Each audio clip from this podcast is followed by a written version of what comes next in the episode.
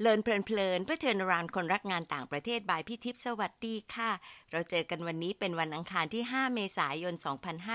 2565 เป็น EP ที่ 96 นะคะ ใน EP ที่ 95 เรื่อง Gen A อ้าไม่ธรรมดา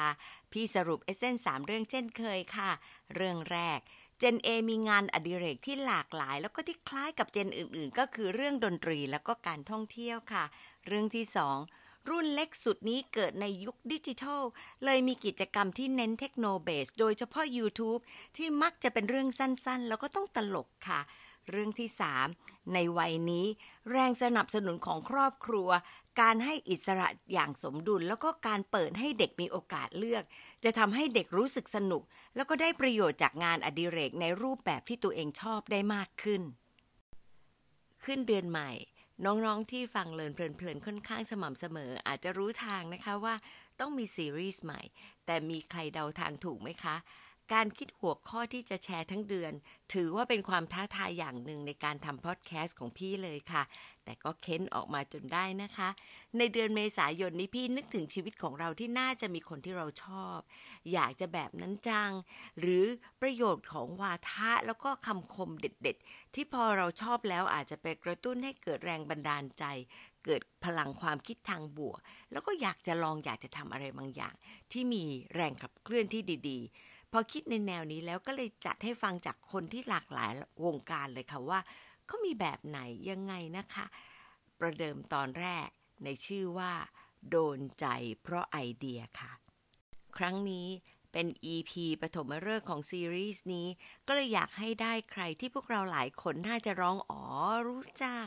เพราะว่าออกทีวีช่วงรายงานข่าวเกี่ยวกับโควิดเป็นประจำละค่ะ แขกของเราก็คือ ท่านรองอธิบดีกรมสารนิเทศ และรองโฆษกกระทรวงการต่างประเทศ ท่านนัทพานุนพคุณค่ะ รู้จักกันมานานมาก ตั้งแต่ท่านไปประจำการที่กัมพูชา แล้วก็ได้มีโอกาสรู้จักกันมากขึ้น ตอนที่มาเป็นครอบครัวฟูไบรท์ได้ทุน 2008 ฟูไบรท์อาเซียน Research Scholar Program in International Affairs ไปที่ San Diego State University Heritage เลยคุ้นเคยกันหนักขึ้นอีก เพราะว่ามีโอกาสอ่านข้อเขียนในหนังสือพิมพ์ที่ท่านส่งมาให้อ่านด้วยนะคะ ตั้งแต่ต้นรายการเลย พี่ก็บอกว่าพี่ขออนุญาตเรียกชื่อเล่นเหมือนเคยนะคะ เพราะว่าจะได้รู้สึกว่าเป็นกันเองขึ้น พี่ก็เรียกท่านว่านิ้งตลอดเวลาเลยล่ะค่ะ ก็ขอบคุณนิ้งมากเลยนะคะ ที่ทำให้เรารู้สึกว่าการพูดคุยนั้นสบายๆขึ้นค่ะ มาฟังท่านรองอธิบดีนิ้งว่ามีใครเป็น role model แล้วก็เลือกวาทะอะไร เพราะอะไรนะคะ สวัสดีค่ะนิ้งขอบคุณมากนะ ที่ให้เวลาตรงนี้รู้ว่ายุ่งมาก ครับสวัสดีครับพี่ทิพย์ครับเห็นแต่หน้าในทีวีนะคะ วันนี้เนี่ยพี่คิดถึงนิ้งเพราะว่าก็จะมีเดือนหนึ่งที่เราอยากจะพูดถึงว่าชีวิตเราต้องมี role model ใช่ไหม หรือไม่จำเป็นหรือมี quotation ที่ดี ๆ ที่ทำให้เรามีความรู้สึกว่าเกิดพลังอย่างเงี้ยค่ะ พี่ก็เลยนึกถึงนิ้งว่าในฐานะที่ เป็นนักการทูตเนี่ย แล้วก็ได้มีประสบการณ์ในหลายเวที มันจะมีอะไรที่ทำให้เรารู้สึกว่า role model สำคัญไหม แล้วก็จริง ๆ ชีวิตนี้มีไหมและควรมีไหมคนเราก็ต้องเรียนรู้ไปทั้งชีวิตใช่ไหมบางทีก็ทำผิดพลาดบางทีก็ทำถูกต้องนะแล้วบางทีพอมี role model ขึ้นมาเนี่ย ก็เป็นคนที่เราจะสามารถอ้างอิงได้ แล้วก็ไปเปรียบเทียบได้ว่าเขาเองก็ไม่ได้ไม่ได้ perfect แต่เขาก็อาจจะ ประสบความสำเร็จนะแล้วก็ทำอะไรที่สร้างการเปลี่ยนแปลงในในสังคมในในโลกได้นะดังนั้น role model เนี่ย่ยมันไม่ว่าจะเป็นใครก็ตามนะเป็นเป็นญาติเป็นผู้ใหญ่เป็นบุคคลสำคัญของโลกนะฮะเป็นเป็นพระนะเป็นผู้นำอะไรก็ได้นะครับที่ว่ามันมันสำคัญ เพราะว่าทุกอย่างมันก็เป็นพลวัตนะมันก็ไดนามิกเหมือนกัน ก็คือบางทีเราก็อาจจะไม่สามารถจะบรรลุ บางอย่างได้นะตอนนี้แต่บางทีมันก็ทำได้ในวันข้างหน้าแต่กำลังใจเนี่ยที่มาจากโรโมเดลของเราเนี่ยเป็นสิ่งที่สำคัญที่ที่สุดนะครับ ค่ะ แล้วแล้วนิ้งเองมีใครไหมคะอยู่ในใจตลอดการหรือว่าเปลี่ยนไปตามวัยแล้วคือใครบ้างจริงๆแล้วจะบอกว่าเปลี่ยนไปตามวัยนะครับงานของผมเนี่ยในคณะนักการทูตเนี่ยมันก็ต้องมองในระดับมหาภาคในระดับแมกโรหน่อยใช่ไหมครับดังนั้นโรโมเดลคนหนึ่งที่ผม ชื่นชอบมาตลอดนะตั้งแต่เด็ก ๆ เลยเนี่ย แล้วก็มี quotation ที่ที่จำมาได้ตลอดและใช้มาตลอดก็คือจอห์นเอฟเคนเนดีถามว่า ask ask not what your country can do for you but what you can do for your country นะฮะก็คือ อย่าไปถาม อย่าไปคิดว่าเราจะได้อะไรจากประเทศของเรา ประเทศเราจะทำอะไรให้เราแต่เราเนี่ยจะเซิร์ฟประเทศของเราเองได้ได้อย่างไรนะมันก็เป็นอาจจะเป็นคติประจำ ตัวในระดับหนึ่งนะในฐานะที่เป็นข้าราชการด้วยแล้วน่าจะ apply ได้สำหรับข้าราชการหรือว่าคนที่ทำงานเพื่อเพื่อประเทศถึงแม้ไม่ได้เป็นข้าราชการเหมือนกันนะแต่ว่าความที่เราแบบอุทิศตนนะความที่เรา selfless เนี่ย เราทำอะไรให้ส่วนรวมได้บ้างนะถ้ามองเป็นสังคมหรือว่าประเทศนะ but what you can do for your country แทนที่จะรอรับหรือ expect ว่าเราจะได้ประโยชน์ยังไงเนี่ย เราเองจะมีบทบาทยังไงที่ช่วยทำให้ประเทศ หรือสังคมของเราดีดีขึ้นนะฮะนั่นก็อันนั่นคนหนึ่งครับ คนสำคัญคนคนหนึ่งหนึ่งในนั้นใช่ไหมคะ แต่ว่าถ้าคิดมาทันทีก็คือท่านนี้เลยนะคะ พี่ก็ชอบโค้ดอันนี้พี่ว่ามันทำให้ความเป็นราชการมันโดดเด่นเพราะว่าคนที่อยู่ในราชการอะ ต้องทำเพื่อประชาชนเยอะมากก็มีท่านอื่นอีกไหมคะที่อยู่ในใจฮะก็เอ่อคือคือผมก็เคย เอ่อเป็นโต๊ะที่ดูเรื่องอเมริกาเหนือนะฮะตอนประจำการอยู่ที่ วอชิงตันดีซีก็ก็ดูไปเรื่อยตอนนั้นก็ติดตามการเลือกตั้งในในสหรัฐอเมริกาด้วยนะฮะอันนี้ก็มีอดีตประธานาธิบดีคนหนึ่งของอเมริกานะฮะที่ก็มีท่านอื่นอีกไหมคะที่อยู่ในใจฮะก็คือคือผมก็เคยเป็นโต๊ะที่ดูเรื่องอเมริกาเหนือนะฮะตอนประจำการอยู่ที่วอชิงตันดีซีก็ก็ดูไปเรื่อยตอนนั้นก็ติดตามการเลือกตั้งในในสหรัฐอเมริกาด้วยนะฮะอันนี้ก็มีอดีต ประธานาธิบดีคนหนึ่งของอเมริกานะฮะที่ผมชื่นชอบนะฮะในในแง่ของ background เขาว่าเขาเติบโตมาจากวัฒนธรรมที่หลากหลายนะฮะแล้วก็พยายามสร้างความเปลี่ยนแปลง อันนี้ก็อย่างที่ผมชื่นชอบนะฮะในในแง่ของ background เขาว่าเขาเติบโตมาจากวัฒนธรรมที่หลากหลายนะฮะแล้วก็พยายามสร้างความเปลี่ยนแปลง อันนี้อดีตประธานาธิบดีบารักโอบามานะฮะที่เน้นคำว่า change นะการการเปลี่ยนแปลง การเปลี่ยนแปลงในทางทางที่ดีนะก็อันนี้พอดีไปไปเจอมาโค้ชที่ผมชอบแต่ว่าจำไม่ได้เลยต้องเลยต้อง Google หาเพิ่มเติมนะก็ก็คือบอกว่า change will not come if we wait for some other person or some other time การเปลี่ยนแปลงจะไม่มาเฉยๆ ถ้าเราไปรอให้คนอื่นนำมาให้ หรือว่ารออีกช่วงเวลาหนึ่งนะ we are the ones uh, that that's uh, that we've been waiting for ก็คือเราเนี่ยคือคนที่เราควรจะรอคอยคือเราควรจะรอคอยตัวเองให้ให้ move ให้ change ให้สร้างการเปลี่ยนแปลง we we are the change that we seek เราคือการเปลี่ยนแปลงที่เราแสวงแสวงหานะก็ก็ไม่อยากไปจับเรื่องเรื่องการเมืองสหรัฐอะไรนะฮะแต่ว่าก็คิดว่าเป็น fresh idea ที่ที่ดีนะฮะที่เขาพูดออกมา ผมก็ในปีที่ผ่านมาผมก็ฟังอ่า speech ของอดีตประธานาธิบดีโอบามา เรื่องที่ made him president นะฮะว่าเรื่องวาทศิลป์เรื่องเรื่องเนื้อหาก็เป็นเรื่องสำคัญของของนักการทูตผมได้ศึกษาอยู่เป็นประจำเลยนี่ก็คืออีกอีกคนหนึ่งที่ที่รู้สึกว่าผมประทับใจนะในแง่ของความความนึกคิดนะครับ ค่ะ ว่าที่จริงแล้วมันก็คือเป็น keyword ของชีวิตปัจจุบันและอนาคตเลยนะนิ้งเนาะเพราะว่าทุกคนต้องแสวงหา change แต่คนมักจะให้คนอื่น change แทนที่ตัวเองจะ change พี่ก็คิดว่าคำคำนี้มันเป็นคำขลังมากเลย แล้ว การที่ติดตามเขาเนี่ย ส่วนหนึ่งจะทำให้เรายิ่งรู้สึกชอบเขาไหมคะในฐานะที่เป็นโรโมเดล แล้วเรามีความรู้สึกว่าใช่เลยคนนี้อะไรอย่างเงี้ยมันเป็นการคอนวินส์เราเนี่ยใช่ครับแน่แน่นอนเลยครับคอนวินส์เลย คือถ้ามองในภาพใหญ่เนี่ยก็ก็เป็นที่ผมพูดมาทั้งสองท่านนี้ก็เป็นนักการเมืองนะแล้วก็เป็นคนต่างชาติคนต่างชาติ แต่ว่าผมไม่ได้มองในเรื่องของว่าเขาเป็นนักการเมืองหรือเป็นประธานอดีตประธานาธิบดี แต่มองเรื่องเรื่อง ไอเดียของเขา คือมันก็แบบมันกับปิ้งตรงกับไอเดียของผมเองด้วยนะหลายอย่างนะฮะคือในการทำงานผมก็คิดถึงเรื่องการเปลี่ยนแปลงในทางที่ดีตลอด แบบตอนนี้อยู่กรมสารนิเทศเนี่ย ก็เรื่องความที่เรามีการสื่อสารที่มีประสิทธิภาพมากขึ้นกับโลกจะทํำยังไง เรื่องการใช้เทคโนโลยีดิจิทัล ที่เขาพูดว่าการทูตเชิงดิจิทัลเนี่ย มันก็ต้องเกิดขึ้นมาจากการเปลี่ยนแปลงแนวการทำงานเดิมๆที่รัฐนิยมคอนเซอร์ a t i v e คนอาจจะมองว่า ของกระทรวงการต่างประเทศจะคอนเซอร์ a t i v e ในบางเรื่องแต่ขณะเดียวกันเราไปเห็นโลก เราไปเห็นไอเดียใหม่ๆเนี่ยก็ต้องสร้างการเปลี่ยนแปลงนะเรื่อง digital diplomacy เนี่ยเป็นเรื่องที่ผมทำโดยตรงที่ที่กระทรวงที่กรมสารนิเทศตอนนี้ด้วย ก็มาจากไอเดียที่ว่าเราต้อง change for the better รอรอคนอื่นไม่ได้ แล้วบางทีมันก็มีอุปสรรคเหมือนกันนะฮะว่าคนอาจจะยังไม่ยอมรับหรือว่าบอกว่า change มันการเปลี่ยนแปลงมันยาก แต่ว่าในที่สุดแล้วอะในวงจรทั้งหมดเนี่ยมันก็ต้องมีการเปลี่ยนแปลงอยู่ดีขึ้นกับอยู่ว่าจะเปลี่ยนแปลงใน ในรูปแบบแบบไหนนะฮะในในพูดถึงดิจิทัลดิปโลมาซีอะขยายความหน่อยได้ไหมคะว่ามันหมายถึงอะไร แล้วก็ change ตรงไหนที่เราอยากจะเห็น ครับ ก็ในยุคอดีตเนี่ยการทูตเชิงอนุรักษ์นิยมเชิงดั้งเดิมเนี่ย traditional diplomacy เนี่ยมันก็มีของมันของมันอยู่ใช่ไหมหลายอย่างเป็นความลับการเจรจาก็ต้องปิดประตูนะฮะไม่มีคนรู้เรื่องมากนัก เพราะเป็นการเจรจาระหว่างทวิภาคีสองประเทศนะฮะ มีความละเอียดอ่อนนะฮะแต่ว่าในยุคปัจจุบันเนี่ย โดยที่เป็นมีโลกมีเรื่องดิจิทัลเซชันมามาเนี่ย มันก็กลายเป็นว่าการทูต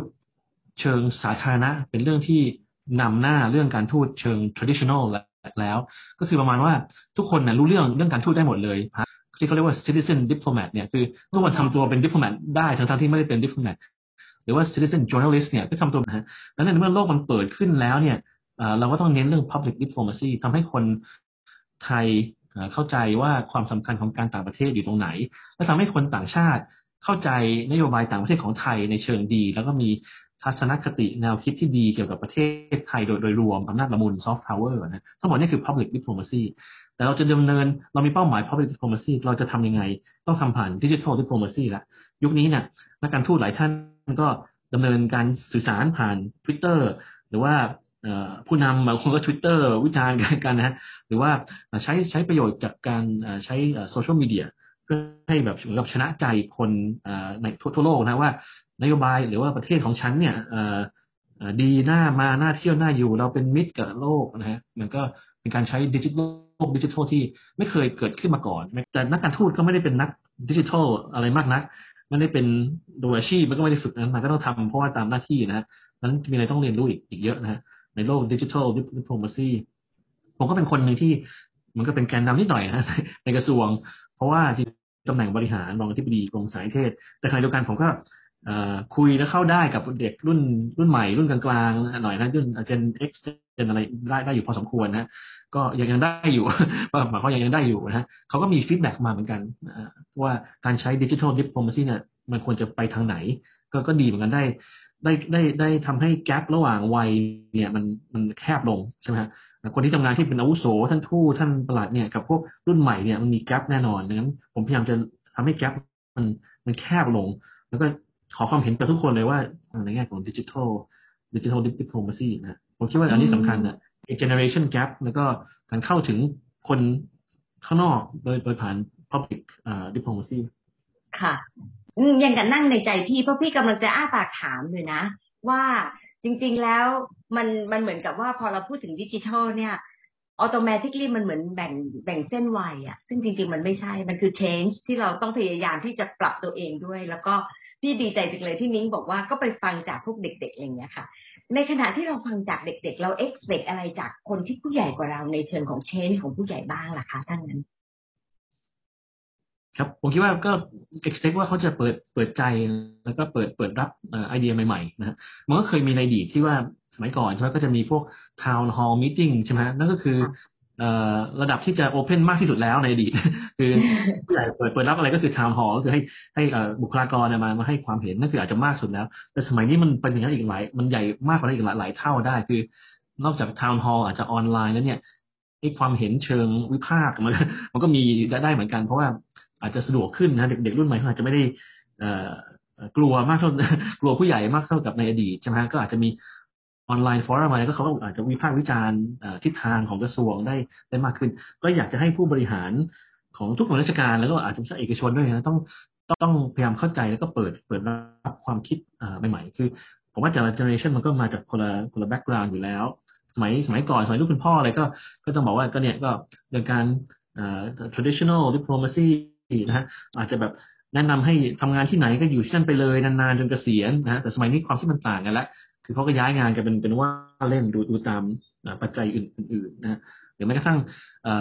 บทบาทของรุ่นใหม่เนี่ยในเรื่องดิจิทัลเนี่ยเขาอาจจะอยากมีบทบาทอะไร แต่ว่ายังไม่เข้ากรอบของกระทรวงก็อยากให้ผู้ใหญ่เข้าใจ อย่างเช่นเขามี account เขาเก่งทางด้านดิจิทัลที่ส่วนส่วนตัว account ส่วนตัว ซึ่งเสริมงานของการทูตไทยได้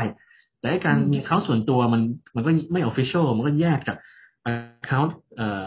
โซเชียลมีเดียของกระทรวงอะไรเงี้ยมันจะมามันจะมา merge กันได้ยังไง มันจะใช้ประโยชน์จากน้องๆที่ดังมากในโลกดิจิทัลเนี่ย มีคนตามเป็นแสนคนอะ จะใช้ประโยชน์ยังไงให้เขา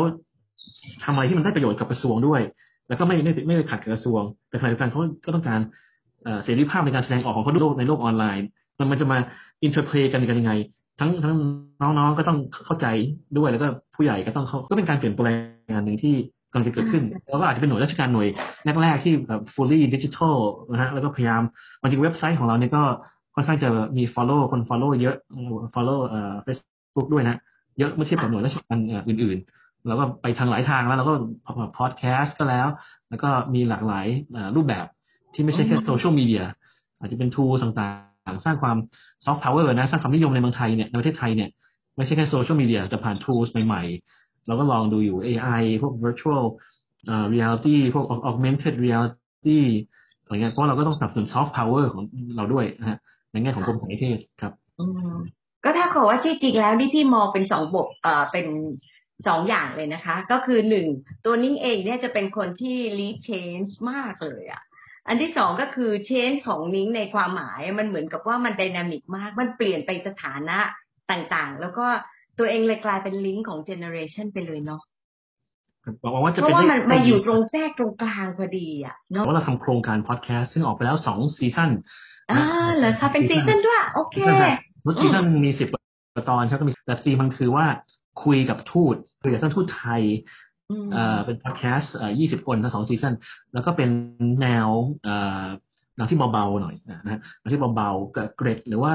ข้อมูลความรู้ต่างๆ จากประสบการณ์ที่ท่านทูตแบบคนท่านนั้นนั่นเนี่ยไปไปได้ได้พบเจอในในต่างประเทศ ก็มีหลากหลายรูปแบบทั้งเรื่องการช่วยเหลือคนไทยเรื่องวิกฤตต่างๆ ที่ต้องเผชิญช่วงในช่วงโควิด ช่วยเหลือเด็กนักเรียนอย่างไรหรือว่าเกรดต่างๆ อย่างเช่นไอ้พวกของที่แสดงออกถึงความเป็นไทย อย่างเช่น ของขวัญที่ไทยสยามเคยให้กับญี่ปุ่นอย่างเงี้ย ก็มีคนติดตามฟังอยู่พอพอสมควร แต่ก็อย่างว่าก็เป็นการทดลองครั้งแรกของเราเมื่อเราทำอันนี้มาก็เดี๋ยวจะอาจจะทำให้มัน ทำทำต่อคงทำต่อนะครับ แล้วก็หาเนื้อหาที่คนสนใจเรื่อยๆจะเป็นแนวคุยคุยกับท่านทูตครับ เออดีน่าสนใจค่ะพี่ก็ขอท่านทูตเจี๊ยบการจนาเข้ามาในพอดแคสต์พี่เหมือนกันก็น่ารักมากมาคุยถึงเรื่องชีวิตที่สวีเดนอะไรอย่างเงี้ยค่ะ แล้วก็เป็นเป็นภาพที่คนข้างนอกไม่ค่อยได้เห็น เราจะถามในมุมที่ทำให้ใกล้ชิดกับประชาชนมากขึ้นเลยนะอย่างคุยกันนิ้งอย่างเงี้ยพี่ก็คิดว่า คนที่อยู่ในวงจรฟูไบรท์ก็จะมีความรู้สึกเออนะคนฟูไบรท์ก็มีคนที่มาเป็นรองอธิบดี แล้วก็เข้ามาอยู่ในวงจรที่จะมาช่วยกันโปรโมทประเทศไทยโปรโมทสิ่งที่เป็นเรื่องดีๆ ให้กับพวกเราเนาะครับ ถ้าถามถึงว่าเด็กๆควรจะให้เป็นโรโมเดลสำหรับรุ่นใหม่ จะมองอะไรเป็นหลักได้บ้างไหม ที่จะคอมมอนกับรุ่นของนิ้งเอง อืมคือไอ้เจเนอเรชันเอ่อ X หรือ Y หรือว่า Millen อ่าอ่าเบบี้บูมเมอร์แน่นอนมันก็ต่างจากเจเนอเรชัน Millennium หรือ Z หรืออะไรยุคยุคนี้นะฮะคือแต่มันผมว่ามันก็มีอ่าเรียกอะไรมีมีมี core มีแกนที่ที่ที่ยังสำคัญอยู่ในทุกยุคยุคทุกยุคสมัยนะคือคือสมมติเขาบอกว่าคนเบบี้บูมเมอร์จะเน้นเรื่อง loyalty นะในการทำงานหรือต่างๆแล้วขณะที่ รุ่น X รุ่น Y ก็จะมองอีกมุมหนึ่งแล้วรุ่นรุ่น Z ก็ยิ่งมองเรื่องเรื่องของเรื่องการความก้าวหน้าและความสะดวกสบายเพราะมีเทคโนโลยีที่ใช้ต่างต่างขึ้นต่างกันนะฮะที่ต่างที่ต่างต่างไปจากอดีตนะเราก็มีโคโคยอย่างหนึ่งคือ ผมว่าจริงๆแล้วเนี่ยอืมไอ้ไอ้ will power ของคนไทยเนี่ย มันมันมีมันมีอยู่ คือความความที่เราจะตั้งใจฝ่าฟันวิกฤตต่าง ๆ นะจะพูดถึงเพราะว่าเพราะอยู่กระทรวงต่างประเทศนะประเทศไทยก็เจอวิกฤตมาเยอะมากเลยตั้งแต่ ตั้งแต่สิบปีที่สองไม่ว่าจะเป็นวิกฤตที่แมนเมดหรือว่าการเมืองหรือว่าโดยธรรมธรรมชาตินะฮะแต่ว่าไอ้ will power ที่จะรื้อรื้อไม่ใช่รื้อฟื้นฟื้นขึ้นมาใหม่นะคือคือ resilience เนี่ยฟื้นขึ้นมาใหม่เนี่ยเป็นเรื่องที่ที่ที่สำคัญในทุกยุคทุกทุกสมัยนะดังนั้นถ้าหากจะหา role model สำหรับเด็กรุ่นใหม่เนี่ยผมว่าต้องหาคนที่อาจจะเคยฝ่าฟันอะไรมาเยอะนะฮะทั้งความ ถูกคนเข้าใจผิดทำพลาดมาเองไม่จำไม่ได้แปลว่าต้องเป็นแบบเรื่องเรื่องแบบราวของคนที่จะจนแล้วก็ต่อไปต่อมาสร้างธุรกิจพันล้านไม่ใช่ไม่ใช่กันนะแต่ว่าฝ่าฟันหลายๆอย่างฝ่าฟันความความเข้าใจด้วยฝ่าฟันเรื่องความเข้าใจนะไม่ใช่แค่เรื่องการเงิน แล้วก็ resilience สามารถจะฟื้นขึ้นมาได้ไม่ไม่ยอมแพ้ ก็คือประมาณถ้าเป็นเอาสุดสั้น ๆ เนี่ยจะก็คือไอ้คำที่ว่า tomorrow will be better เนี่ยนะฮะ พรุ่งพรุ่งนี้จะดีกว่าเนี่ยผมว่า apply ได้สำหรับทุกทุก generation เลยแล้วถ้าหา role model เนี่ยต้องเป็นคนที่มองไปว่าเนี่ยถึงแม้จะล้มก็ลุกขึ้นได้ resilience แล้วพรุ่งนี้ต้องเป็นวันที่ดีกว่าวันนี้แน่แน่นอน คือไม่ว่าจะเป็นใครใครก็ตามนะบางคนอาจจะมองเป็นคุณพ่อคุณแม่ตัวเองฝ่าฟันดูวิกฤตสมัยก่อน ต้มยำกุ้งอะไรมาใช่ไหมฮะแล้วก็จนจนสร้างเนื้อสร้างตัวกลับมาได้ใหม่หรือไม่ก็สมัยสมัยนี้นะฮะเจอโควิดเนี่ยธุรกิจปิดไปต้องเยอะเศรษฐกิจไม่ค่อยนะฮะการท่องเที่ยวต่างๆนะแต่ว่า tomorrow will be better เนี่ย ถ้าคนที่ชี้ทางไกด์ให้น้องๆทางด้านนี้ได้อะผมว่าคนนั้นน่ะควรจะเป็นโรโรโมเดลตอนนี้อาจจะอยู่ระหว่างวิกฤตอยู่เพราะมันยังโควิดยังไม่จบใช่ไหมผมเลยต้องไปแถลงเลยไม่จบสักทีเลยต้องไปทำเรื่องโควิดไม่จบสักที แต่สมมติปีหน้าหรืออะไรเนี่ยดีขึ้นเนี่ย ถ้าคนเขาจะฟื้นขึ้นมาได้ แล้วก็ทำอะไรที่ดีขึ้นกลับเป็นเหมือนเดิมได้เนี่ย คนนั้นน่ะเป็นโรโมเดลที่ที่ที่ที่ดีได้นะความความเห็นที่แตกต่างกันผมไม่ได้สนใจนะรุ่นใหม่รุ่นเก่าความเห็นทางการเมืองอะไรนี้ ผมไม่ได้ไม่ได้มองเรื่องนั้นเลย เพราะว่าในฐานะข้าราชการก็ต้องเป็นเป็นกลางอยู่แล้วใช่ไหมครับแล้วก็ผมก็เชื่อว่าการเปลี่ยนแปลงทุกอย่างก็เป็นเพื่อสิ่งที่ดีขึ้น แต่ว่าเราต้องหาโรโมเดลที่ที่ resilient ดีมากเลยที่ชอบ แล้วก็ในที่สุดกลับไปสู่ไอ้ quotation สองอันที่เสนอมารวมทั้งกับคนที่นิ้งชอบอะเป๊ะมากเลยในสิ่งที่ความเป็นตัวตนของนิ้งเลยนะคะทัดมากเลย ขอบคุณท่านรองอธิบดีนิ้งมากค่ะ เห็นด้วยเลยกับการมีโรโมเดลไม่ว่าใครชาติไหน แต่เป็นการสร้างกำลังใจ โดยเฉพาะบางเวลาที่เรารู้สึกว่ายังไงก็ไม่บรรลุเป้าหมายบางอย่างที่ตั้งไว้พอได้ role model ในบางมุมที่เราชื่นชอบ ก็อาจจะเป็นด้าน grit ที่มี passion แล้วก็มีพลังกายที่ลุยไม่ถอย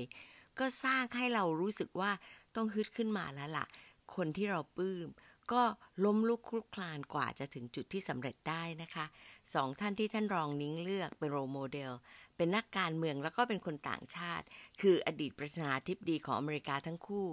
ท่านจอห์นเอฟเคนเนดีแล้วก็บารักโอบามา ด้วยเหตุผลที่ว่า ไอเดียโดนมาก แล้วก็ได้ quote ที่สื่อชัดถึงค่านิยมที่เป็นเรื่องที่ท่านรองนิ้งยึดถือเองด้วยชัดเจนมากเลยล่ะค่ะ พูดถึง quotation ที่ประทับใจตอนแรกก่อนที่จะพูดคุยกับท่านรองนิ้งพี่ก็นึกในใจว่า เอ๊ะท่านจะยกวาทะเด็ดที่เรารู้จักหรือเปล่านะคะ พอบอกว่าจากอดีตประธานาธิบดีจอห์นเอฟเคนเนดีคือ as not what your country can do for you as what you can do for your country พี่ดีใจเลยรู้จักเราชอบมากด้วยค่ะ เพราะว่ามันเป็นการสร้างพลังใจให้พี่ด้วยในหลาย ๆ ครั้ง แล้วก็ของอีกท่านหนึ่งคืออดีตประธานาธิบดีบารักโอบามาที่พูดว่า change will not come if we wait for some other person or some other time ตรงนี้ก็โดนเหมือนกัน เพราะว่าพี่ชอบ ท่านบารักโอบามาตรงคำว่า change จริง ๆ แต่ว่าทั้งประโยคเนี่ยเพิ่งเคยได้ฟังครั้งนี้แหละค่ะ พอพี่คุยแล้วเนี่ยก็รู้สึกเลยว่าสองวาทาเด็ดเนี่ยมันมีความตรงกับความเป็นนักการทูตและความเป็นข้าราชการของท่านรองนิ้งอย่างมาก พี่ก็อินไปด้วยเคยเป็นข้าราชการมาก่อนนะคะ เพราะว่าขณะนี้เนี่ยในหน้าที่ของท่านรองนิ้งที่ต้องรับผิดชอบการพัฒนาประเทศในบริบทที่เปลี่ยนแปลงไป มันท้าทายหนักมากแล้วก็เหนื่อยมากเลยนะคะ ต้องเท่าทันแล้วก็ต้องรับผิดชอบ และทำให้เกิดการขับเคลื่อนเพื่อสร้างความเปลี่ยนแปลงได้ ท่านเองก็มีวาทะเด็กของท่าน ท่านบอกว่า we are the change that we seek เราคือการเปลี่ยนแปลงที่เราเป็นคนแสวงหาเอง ทุกคนควรจะ selfless บ้าง และอีกอันหนึ่งที่พี่ชอบมากที่ท่านก็เน้นอย่าโมแต่คาดหวังให้คนอื่นทำค่ะ เราเองต้องเป็นคนที่ลงมือทำด้วย แล้วก็คิดว่าจะทำอะไรที่ดีที่สุดเพื่อประเทศของเราค่ะ เราได้เรียนถึงบทบาทแล้วก็ภารกิจที่เปลี่ยนแปลงไปของกระทรวงต่างประเทศไปด้วยเลยนะคะ จากที่ท่านแชร์ค่ะ โดยเฉพาะด้านการสื่อสารที่มีประสิทธิภาพในฐานะที่ท่านรองนิ้งเอง ก็เป็นรองโฆษกกระทรวงการต่างประเทศ มันมีความสำคัญมากกว่าเพียงทำความเข้าใจเรื่องประเทศไทยให้ประชาคมโลก แต่หมายถึงว่าความพยายามที่จะเข้าถึงเจเนอเรชันที่แตกต่าง เพราะโตมาในบริบทที่เปลี่ยนเร็ว พี่ชอบที่ท่านรองนิ้งแชร์เรื่อง traditional แล้วก็ digital diplomacy ค่ะ มองครอบคลุมจังเลย ถึงลักษณะของการทูตแล้วก็ทุก generation ที่ต้องปรับทั้งวิธีคิด รูปแบบแล้วก็การเสนอแนะ ผ่านแพลตฟอร์มต่างๆ ในธีมที่เหมาะสมเพื่อที่ให้การสื่อสารทำให้เกิด change for the better แล้วก็สื่อสารระหว่างกลุ่ม แล้วก็ทุกกลุ่มได้อย่างมีคุณภาพค่ะ พี่ว่า ท่านรองนิ้งเนี่ยคำนึงถึง diversity และ inclusion สุด ๆ เลยล่ะค่ะ พี่อยากจะเพิ่มอีกนิดหนึ่งกับสิ่งที่ท่านรองนิ้งพูดถึงพอพี่ถามถึงโรโมเดลสำหรับเด็กรุ่นใหม่ ท่านบอกว่าคงต้องหาใครที่เคยฝ่าฟัน ซึ่งไม่ได้หมายถึงว่าเป็นเพียงแค่การเงินนะคะ ว่า โอ้โหฝ่าฟันแล้วรวยขึ้น แต่ว่าหมายถึงว่าคนที่เคยผิดพลาด เคย suffer มากับการถูกเข้าใจผิด มีความลำบาก มากมายในหลากหลายรูปแบบ มันก็จะทำให้เราเนี่ยเกิด will power ที่จะฝ่าฟัน แล้วก็จะทำให้เกิด resilience ได้นะคะ คือล้มแล้วลุกทำให้ tomorrow will be better มีชีวิตของตัวเองที่มีวันพรุ่งนี้ที่ดีกว่าวันนี้ค่ะฮึดขึ้นมาไหมคะ พี่นะรู้สึกเลยล่ะค่ะ มา reflect กันค่ะหนึ่งเรื่องหรือหนึ่งคำที่โดนคืออะไร เพราะอะไรคะ มองเห็นความเชื่อมโยงของ role model และ quotation ต่อค่านิยมของตัวเองยังไงบ้างไหมคะ ขอบคุณที่ตามฟัง แล้วพบกันวันอังคารหน้านะคะ สวัสดีค่ะ